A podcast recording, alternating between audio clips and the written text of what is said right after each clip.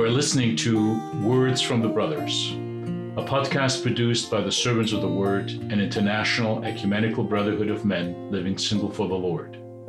You can download this podcast from our website or access it on iTunes or on any other podcasting apps.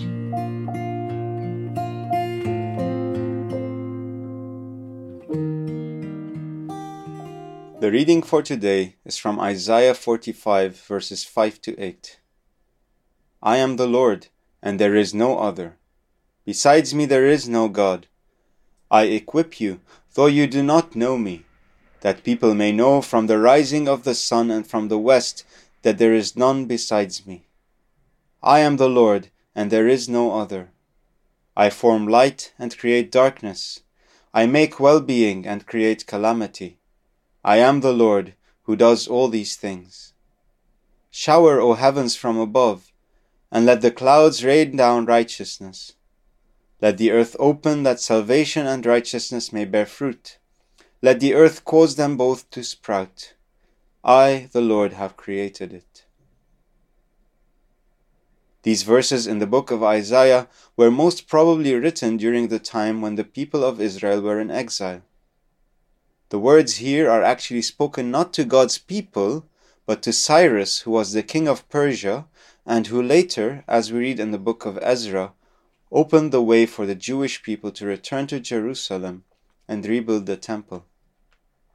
In this passage, God is clearly saying that He is the only God, the one who created the world, and the one who still is in control of all things.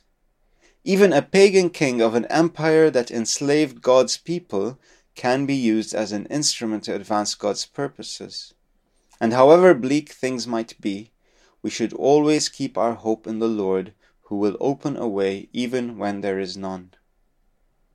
The coming of Christ our Saviour is also echoed in these verses. He is the one who came down from heaven, like rain comes down, and caused salvation and righteousness to bear fruit on the earth. He is the one who rescued us from our spiritual exile and brought us back to God to build us up as His temple. And through Him, the grace of God has been extended to all peoples from the east to the west, that they might know that God is the only God. As we look forward to celebrating the coming of Christ our Savior in a few days, let us today give thanks that God did not leave us in exile but brought us back to Him and to the true promised land where we can enjoy life with Him.